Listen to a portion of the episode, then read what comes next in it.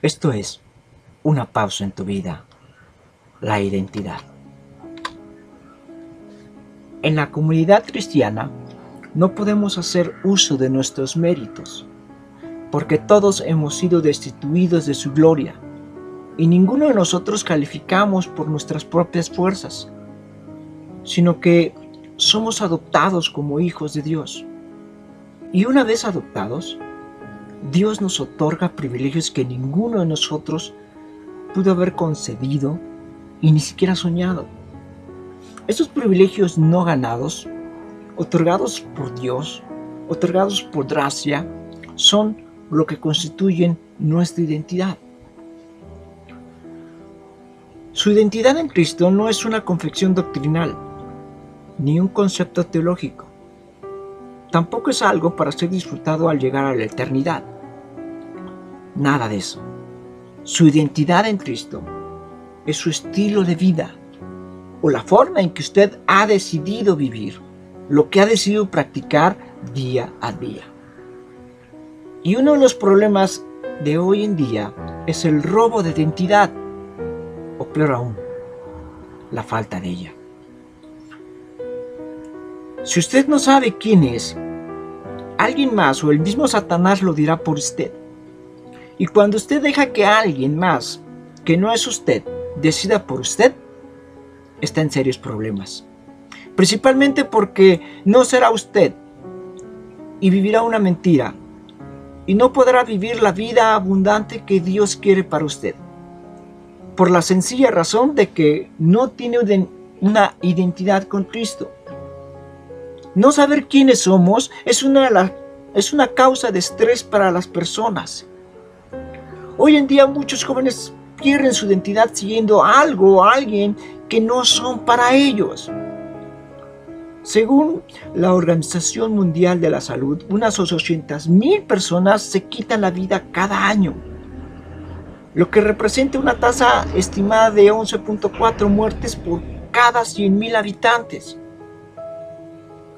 Las muertes por voluntad propia representan la segunda causa de fallecimientos entre los jóvenes entre 15 y 29 años de edad. Y hay un montón de datos donde jóvenes deciden quitarse la vida por la falta de una identidad. ¿Sabes? Jesús no tuvo ese problema pues él sabía quién era y cuál era su propósito en la vida. En Juan 14, 6 dice, Yo soy el camino, la verdad y la vida, le contestó Jesús, y nadie llega al Padre si no es por mí. Jesús no dudaba de su identidad. 18 veces en la Biblia dice, yo soy, yo soy el camino, yo soy la puerta, yo soy el plan de vida, yo soy el agua viva. Jesús sabía quién era y nosotros necesitamos saber quiénes somos y para qué hemos sido creados. Esa identidad solo la encontramos en Cristo.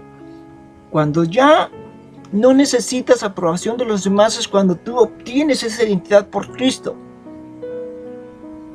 Durante dos mil años, cada mañana, muchos judíos devotos han dicho la siguiente oración o una similar a esta. Ellos dicen, bendito Dios, bendito Dios del universo. Gracias porque no me hiciste ni gentil, ni esclavo, ni mujer.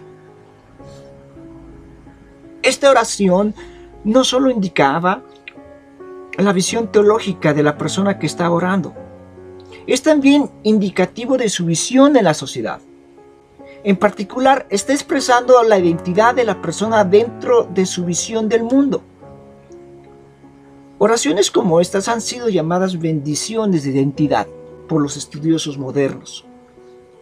Comparando esta oración con la de otro hombre judío, que fue el apóstol Pablo, que escribió en Gálatas 3, 28 al 29, y dice, ya no hay judío ni griego, esclavo ni libre, hombre ni mujer sino que todos ustedes son uno solo en Cristo Jesús.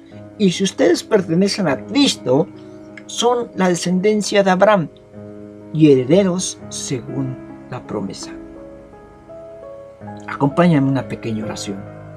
Señor, te doy gracias Y te ruego porque cada hombre y cada mujer que, que esté escuchando este mensaje pueda conseguir su identidad y la desarrolle para gloria tuya.